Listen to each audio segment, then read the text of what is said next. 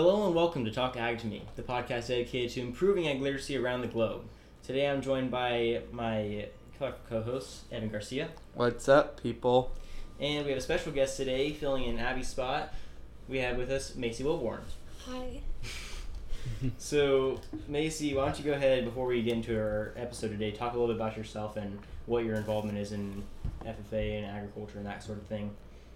So my name is Macy Wilborn, as he stated, and I go to Tulare Western High School, and I've been involved in the FFA for all four years of my high school career, and I've also been involved in ag since basically since I was born. I was born and raised on a ranch with my parents. We raised beef cattle, um, kind of as a side hobby and for um, sort of profit, and I've been showing beef cattle, both heifers and steers, for a very long time. So that's my background in agriculture. All right, perfect.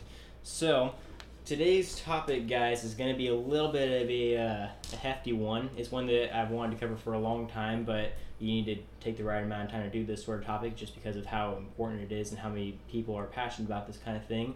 But we're going to be tackling animal rights today. Well, more animal rights versus animal welfare, what, what people believe on both sides. Um, so in addressing that topic, we're going to go over the um, the actual issue itself, kind of define some terms, and go over that sort of thing, maybe even the origin of, of where it all came from, and then we're going to open it to kind of just an, an open discussion where we'll talk about both sides and what they both believe, and, and kind of just go from there. Um, because of this caliber of topic, this might go a little bit longer, and if it does, I'll split it into two parts, like I did with the urbanization episode. But it'll kind of just will it'll depend on how much we want to talk and what exactly we want to say.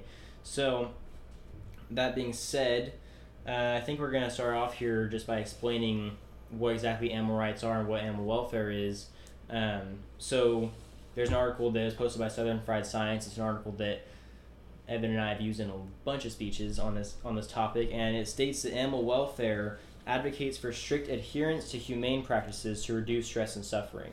So they still believe in the um, the use of animals for human purposes or human benefits, as long as those animals do not suffer unnecessarily or have any un- unnecessary treatment or pain that is negative. Whereas on the flip side, animal rightists uh, believe that animals have fundamental rights, and they may even advocate for a bill of rights of some sort. Basically saying that animals are equivalent to humans in how they should be treated, in how they act, and how they uh, think, and, and they basically believe that animals should not be used for agricultural purposes, that we shouldn't be allowed to eat them or use their byproducts for any of the daily things we do use them for. And this is kind of where the um, the controversy sparks. So, where do you draw the line, animal rights versus animal welfare, and, and how far is too far in terms of using animals for various things? And then there's actually a third faction that I'm kind of I'm going to kind of go over just a little bit. It's called animal protectionism, and it's one that people don't really know a whole lot about just because they're a little bit more quiet.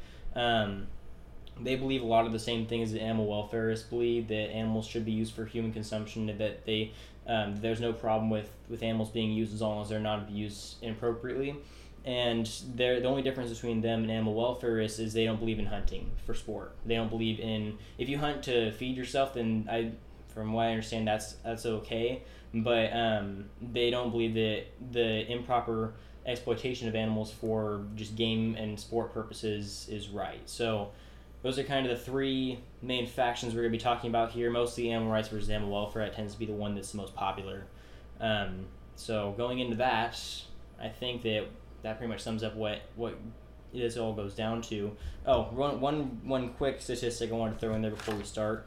Um, there's an article by Gallup that states that I believe it's 32. Yeah, 32 uh, percent of Americans believe that animals should be given the same rights as people. So 32% of our population is on board with the animal rights side of this. Um, and 62% say that they deserve some protection but can still be used for the benefit of humans. So we tend to fall into that 62%. The 32% is the, is the side that we're going to have to be discussing today. Um, but yeah, so facts aside, this is kind of uh, going to be open into the, uh, the discussion aspect of this episode. Um, and again, this discussion is not not to say that anyone is wrong for not siding with us, but we're, we're going to be providing both sides of the um, of the argument here. And obviously, as you guys know, we we take a little bit of a bias towards one side, but that's not going to be showing up in in the episode. We're going to be giving a fair argument for for both sides of basically every point we make. So, that being said, I'd like to uh, open the discussion to our two guests here, well, guests and co-hosts. Uh, whoever wants to start, go ahead. Um, I think adding on to your statistic that you stated, um, I also have another statistic here that states 20% of the population is employed in agriculture, and I think that that is one main factor of people not really understanding what it is that people do in agriculture. Um, and they don't understand that we're not trying to purposely hurt animals for fun. We're not trying to do anything like that, but we're using them simply for purpose. like you, we're using them for beneficial yeah. purposes. Yeah. Yeah, no, I agree. Um, I think that that's kind of the where this whole thing stems from is just it's just a lack of understanding and knowledge about what's actually going on. Um, I mean, obviously that not all animal rights uh, supporters are activists like we see on social media. A lot of them are actually pretty decent people. I've had conversations with people that are very civil about it, but they still believe what they believe. And it all boils down to they don't understand why we do what we do. Mm-hmm. Um, I think that's something that needs to be fixed. And some of them do understand it and they still don't agree with it, which is acceptable. It's just, you know, as long as you understand what you're talking about, then I, I don't really have a problem with you saying whatever you're going to say. Um, that being said, Evan, you got anything you wanted to add to that that first point? I can listen to you talk about this all day. Fair enough. Um, one more thing to add on to that is, again, this podcast is dedicated to improving ag literacy and to promote agricultural education of any kind. Um, so that first point I think was a good one to go over the the lack of understanding of that because that's something that we um, as part of this project are trying to improve upon. Uh, just you know, educating more people about the issue, and maybe not necessarily changing their minds, but just making sure they understand more of, of both sides and and why we do what we do and how important it is to the world. So. I think one of the most important things is getting out information from both sides, but also making sure that it's actual facts and not just making stuff up mm-hmm. because there are um, social media is one huge way that like a lot of pictures and videos and articles get out there. Right. And um, I just saw a video last week that some animal rights activist posted on, I think it was Twitter and Facebook maybe, and it was of a steer in a tilt chute mm. getting its hooves trimmed. And, oh, I saw that. And they claimed they said this is basically a death trap for cattle, they put them in here and then it shakes them side to side and up and down and tortures the tortures them and squeezes them and kills them and that's not at all what it was. and so people who have no idea what it is, they see this and they're like, "Oh my gosh, that's so sad. I can't believe people do that." So then they see like someone driving down the road with a chute on their trailer and they're just like, "Oh my gosh, those people are cattle killers. How dare they?" Right, and yeah, I, I saw that same post and I thought the same thing. I thought it was hilarious. And you go in the comments because um, that post is actually relayed to the My Job Depends on Ag Facebook page. It's something that we brought on a lot on this podcast, and just the whole community was just commenting on it, saying, "Are you serious? You don't understand that's a hoof trimmer?" And yeah. a lot of people don't. They don't. They don't understand what a hoof trimmer is. They think that um, either cav- cattle don't need their hooves trimmed, or they just do it like on the ground, or or maybe like a horse, they just like pick up one hoof at a time and fix mm-hmm. it. They don't understand that there's an actual chute, and you have to turn them on their side in order to trim their hooves. Um, it actually relaxes the animals too. Right, yeah. right, yeah. That's something that a lot of people don't really take into account. And these animal rights activists, whether or not they actually know what the thing is, they see that as an opportunity to take advantage of the agriculture industry because it looks bad.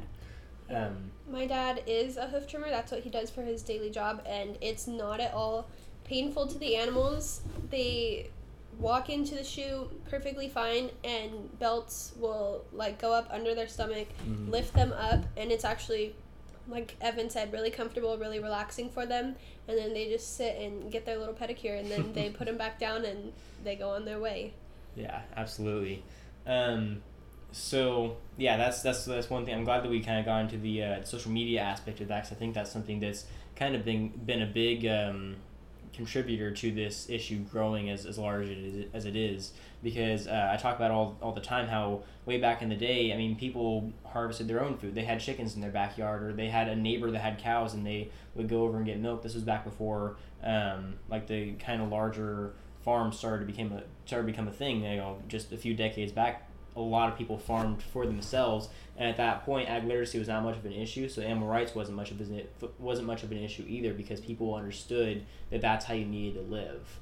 And um, I know a lot of animal rightists today say that that's not the case anymore. We don't need to live off of that lifestyle. And I believe certain parts of that lifestyle, certain parts of the agricultural or the animal agriculture industry may be a little excessive, but you also have to keep in mind we're trying to feed a entire population, a world population here, and within the next 30 years we're going to have to, you know, quadruple that uh, number of food we're producing and I mean the numbers are undeniable. Animal production is way more effective in feeding families than crop production.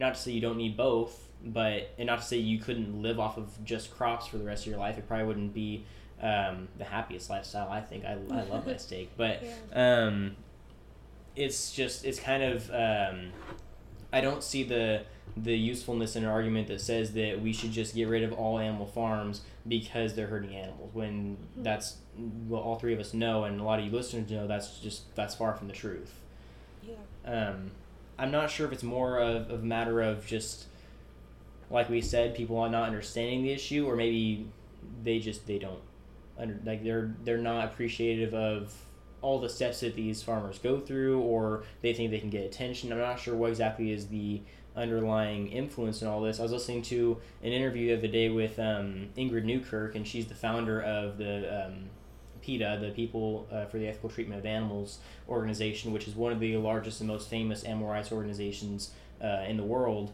And she was having this interview, and she was basically myth busting, I guess, a lot of the myths about animal rights. Um, uh, just a lot of stuff that the media has posted about um, like there was an old story about uh, PETA activists that took buckets of blood and threw them on celebrities wearing fur coats, and she said that that didn't happen. Um, I don't, I haven't seen enough of the evidence to say whether or not I did, but um, she's also going through a lot of the arguments about um, basically that we don't need animal agriculture to sustain ourselves, and I, I just could not be more uh, opposed to that idea. Um, not that not to say I'm opposed to the production of crops, but one steer. This is this has actually been recorded. I don't know what the actual source is, but there's there's been a several studies that show that one steer, I mean, anywhere from 1,100 to 1,400 pounds, has enough meat on it to feed an entire family of five for a full year. That's been proven. I have friends that have eaten off of their one steer for an entire year. It can be done.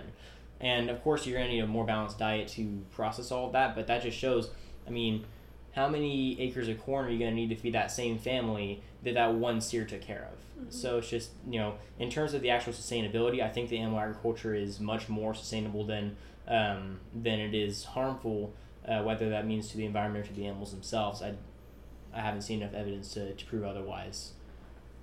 Yeah.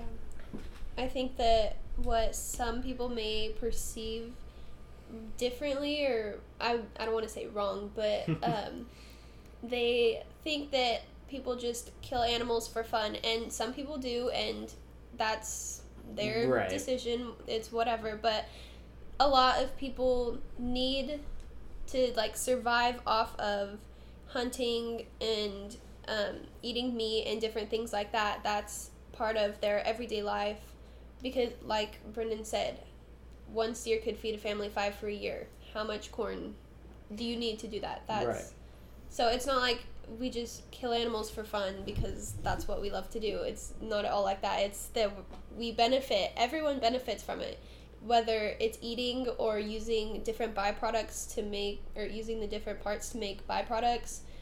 Um, so there's a lot of beneficial factors from that too. It's not just that we're inhumane and we want to kill animals. And that's what a lot of people perceive incorrect. Right. Yeah. No. The, the amount of animal byproduct in everyday um, products that we buy is just it's unbelievable. I mean, there's animals in everything.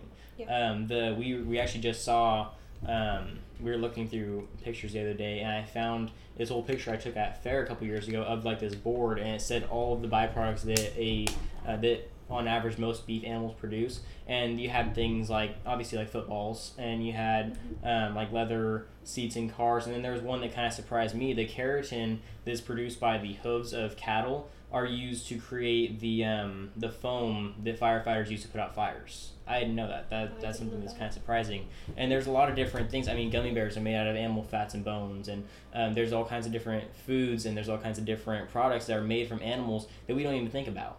And so it's kind of just interesting to say because if you go into a, um, a slaughterhouse, they do not waste anything. Everything goes into a special spot. They have it all designated for certain areas and, and certain departments it's going to go to, and businesses take all that stuff and they turn it into something else. It's amazing. I mean, no part of the animal is wasted because we can't afford to waste any part of the animal. Mhm. And that's something that I think is often taken uh, for granted, and a lot of these people that are arguing that don't realize how much we really depend on these things for more than just food, for everything. Um, Evan, you look like you wanted to uh, say something there. You know, yeah. Brennan makes a really good point when a lot of people claim to be, you know, uh, not so much the vegetarian, but more of the vegan side. You see more extreme people, especially Mhm. even celebrities and famous people that claim to be vegan for the safety of the animals. However, they're wearing fur coats or leather and driving nice cars with leather in them Right. and seem to have no idea that right there that's anim- that's as much as the animal as eating it.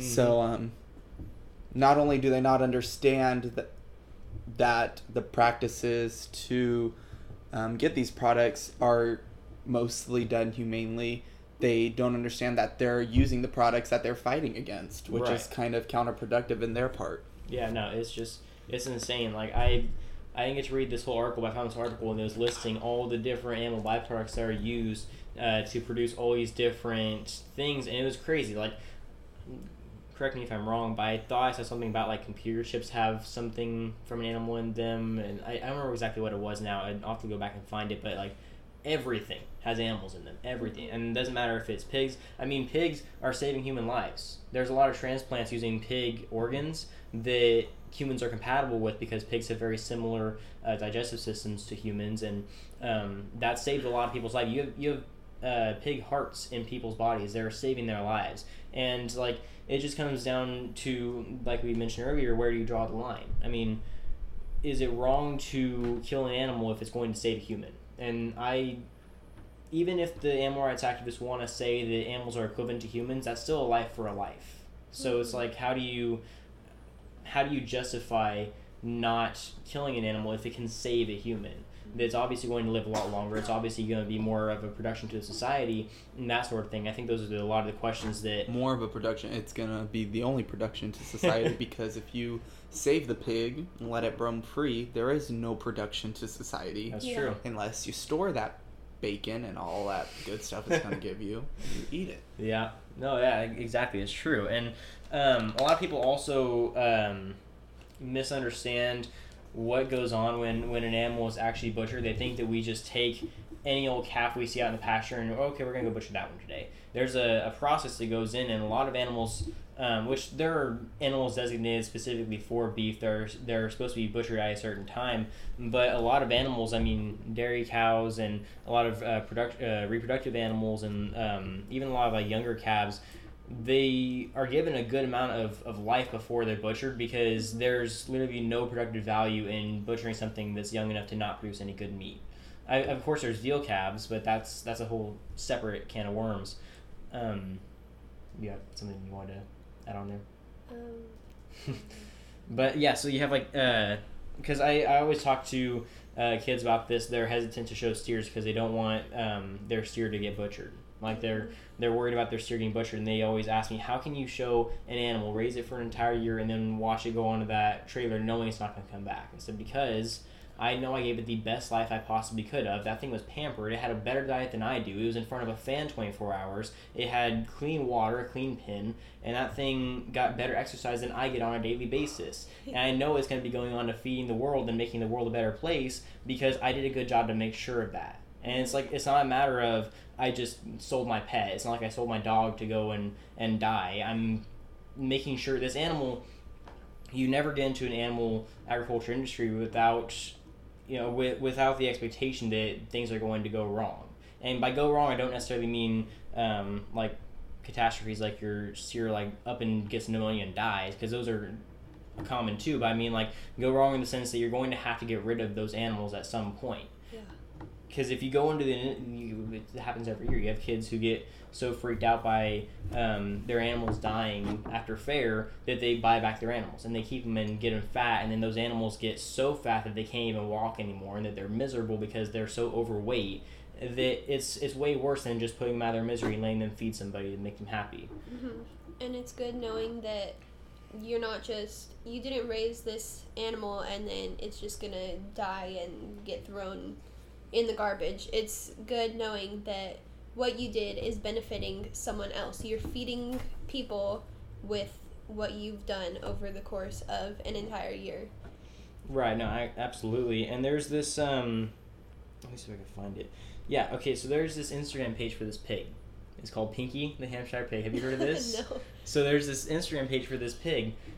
The owner of this pig took her to fair, and was supposed to put her on the trailer to go to butcher, but she didn't want the pig to die. So Mhm. she ended up stealing the pig and raising it on her own at home Oh. and I she might have bought it back. I don't remember the exact story, but she the way she talks on the actual page, it sounds like she stole it. Like she was saying all stuff. She liberated it from the slaughterhouse, and so that that sounds like she stole the animal. Yeah. Um, and it's like that kind of thing, which like I understand. It's it's hard to get rid of that animal that you raised for all, all that time, but like there there's got to be a line a line you draw somewhere. You signed that contract because you wanted to learn about the production of, of swine. You wanted to learn about you know um, the industry and you wanted to help people. There you can't be selfish and just take that pig back home and never ever butcher it. Just sit there and what happens when it dies? What are you gonna do with it? It's probably gonna be old and gross and this meat's not gonna be good at that point. Like and she posts pictures of her like cleaning the pig's pen and she's like barefoot while she's cleaning the pen. And that's a really good way to get hookworm. Um, so I think it kind of just shows that like some kids that go in and show these animals, they're not as aware of what the responsibility is going to take, and then they get sad when they have to go watch their animal die. And it's not like they're watching the actual animal die; they just they watch them go up on the trailer and Yeah. they know that where they're going. Yeah. One year at the fair, um, I didn't show a steer, but I showed a goat. And I've been around cows my entire life. I know how it works. You raise the cows, then they go to feed a family. Right. But I, it was a little harder for me to do a goat because it was like it was all little, it was so cute, and I was like, I've never eaten a goat in my life, so I was like, nobody's even gonna eat him. Like this is so sad. But then, um, whenever I was feeling like that, I was like, this is so sad. I don't know why I signed up for this.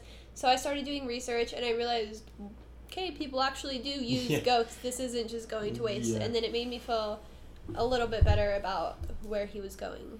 Right, and and that's what really it all boils down to is kids need to understand what the the bigger picture of this thing is, and this this goes further than just FFA students. Like this is people in general that have to see this kind of stuff. I mean, Evan and I in our second episode of this podcast, um, we, we were talking about how like you're driving down the highway and you see a truck with cages full of chickens. And you know people see that and they think that that's cruel and that's miserable and that's torture. Evan was talking about well you can't really stand up in, in your car either. Like you're kind of confined in that area. And it's something that was pretty funny at the time but it's uh, it's true. Like what do you expect them to do? Just have like this open cage where they can just you know walk around the, the bed of the truck? Like they're gonna fall out and they're gonna probably die. Yeah. um, so like people don't understand what goes into these industries and they like to criticize these industries for being cruel or inhumane and then they'll go across the street and buy a chicken sandwich not realizing that that's what they're talking about like Mhm. the it's just it's just a matter of like people need to Mhm. be more aware kind of a double standard. Another thing that I was thinking about with this particular topic is a lot of people. I'm trying to find the right way to word this. um, a lot of the same people that are for animal rights will talk badly about criminals and call said criminals animals. So like it's like those people are animals. Well, if you think animals should be treated like humans, then those criminals are not animals. So what do you think? Do you think animals are animals or do you think criminals are just fine people who should be treated humanely, just like animals. Because if you're going to call them animals and not treat them like Well, animals, then what's the difference? I actually regard my cows higher than murderers, so exactly. Just, but on that same note, I mean, there's there's always arguments of the environmental risks of having an animal agriculture uh, facility. You know, they say all the time that cows produce more methane than anything else in the world, and on that, I just I, I don't agree. There have been tons of studies to show that animal agriculture actually produces way less methane than a lot of other more productive or uh, more industrious, for lack of a better word, um, industries. I mean, like you got the automobile industry. Industri- there you go. Trial. There you go. Um, you got the, the automobile industry Industry. producing way more greenhouse gases than animal agriculture will ever produce, and like there is crop production also produces a, a decent amount of carbon footprint with you because you have like tractors driving in and out of the fields and you have you know all this stuff going on. So it's like why just blame the animals they're they're being farmed on you know the whole global warming issue and they always say well we should release all the animals back into the wild and, and return it to its natural um, state and i said well no. They're still what's pooping. yeah and, and, and They're still producing. that's still yeah and what are you gonna do just kill them all off because then you're the monster like you just had a genocide of, of cows because you're worried about them leaving a carbon footprint like and not to say that like i'm not trying to heavily criticize these people i'm just i'm trying to poke holes in, in their argument of this they're saying that it's not natural for us to keep animals in cages but it's also not natural for them to drive cars or sit in their house or you know have the air conditioner on or even text on a phone like there's a lot of things that aren't natural in the world, and that's good. We, we need things to not be natural because then that makes our lives better. If, if, if everything was natural, we'd be living in trees right now. And nobody wants to live in a tree. I'm sorry. But, um, yeah, so that's just my little, uh, my mini rant on, on the whole natural issue. Kind of, whatever. Anyway, so there was one thing I wanted to go over. Do either of you know the actual origin of the animal rights movement? Yes. Evan, you want to uh, enlighten us? No, because I'm not as good. As, I don't know it as that good as you do. So animal rights are they're like the protection. Walt Disney. Correct. The animal rights are, are the protection of, of, of animals has existed for forever. Like Leonardo da Vinci wouldn't eat anything with a face. Like that's that's always been a belief. But the actual animal rights movement or the movement to uh, reduce animal abuse or, or try to uh, or basically eradicate a lot of the things that we um, see as natural or not natural, but like fine with taking care of animals, like walking dogs on a leash, for example. Um, that whole movement started back in uh, the 1940s. Is that when? Okay, so well, 1928 is when Walt Disney produced his first ever animation with an animal in it. That was Steamboat Willie. He had Mickey Mouse flying the airplane. That was the first time that a cartoon animal had ever had um, human aspects. They were you know walking and they're they're steering a boat, and that's called anthropomorphism. It's you know applying, and yes, anthropomorphism. It's applying animal qualities to a non or it's applying human qualities to a non-human. And so by doing this, they created or Walt Disney unintentionally because he wasn't trying to start this whole revolution. He created this whole stigma that animals are human now because they can do things that are human, even though it's just a movie. And this really didn't start to become an issue until the mid 40s. I, I want to say it's the mid 40s. I could be wrong about this, but when the movie Bambi came out, because in Bambi you had to watch his mom die, Yeah. and that was kind of the big, you know, that changed everything. Everyone saw hunting as bad now because you had to watch this this deer who can talk. You had to watch his mom die. You had to watch him go through that emotional struggle of, of losing his mom. And animals don't go through that in, in the real world. If, if you shoot a deer or a doe, it's it's the baby's not going to realize. I mean, it, it depends on the age of the baby, but more often than not, it's not going to realize that that was its mother in the first place. They don't have the same emotional connection that a lot of humans do.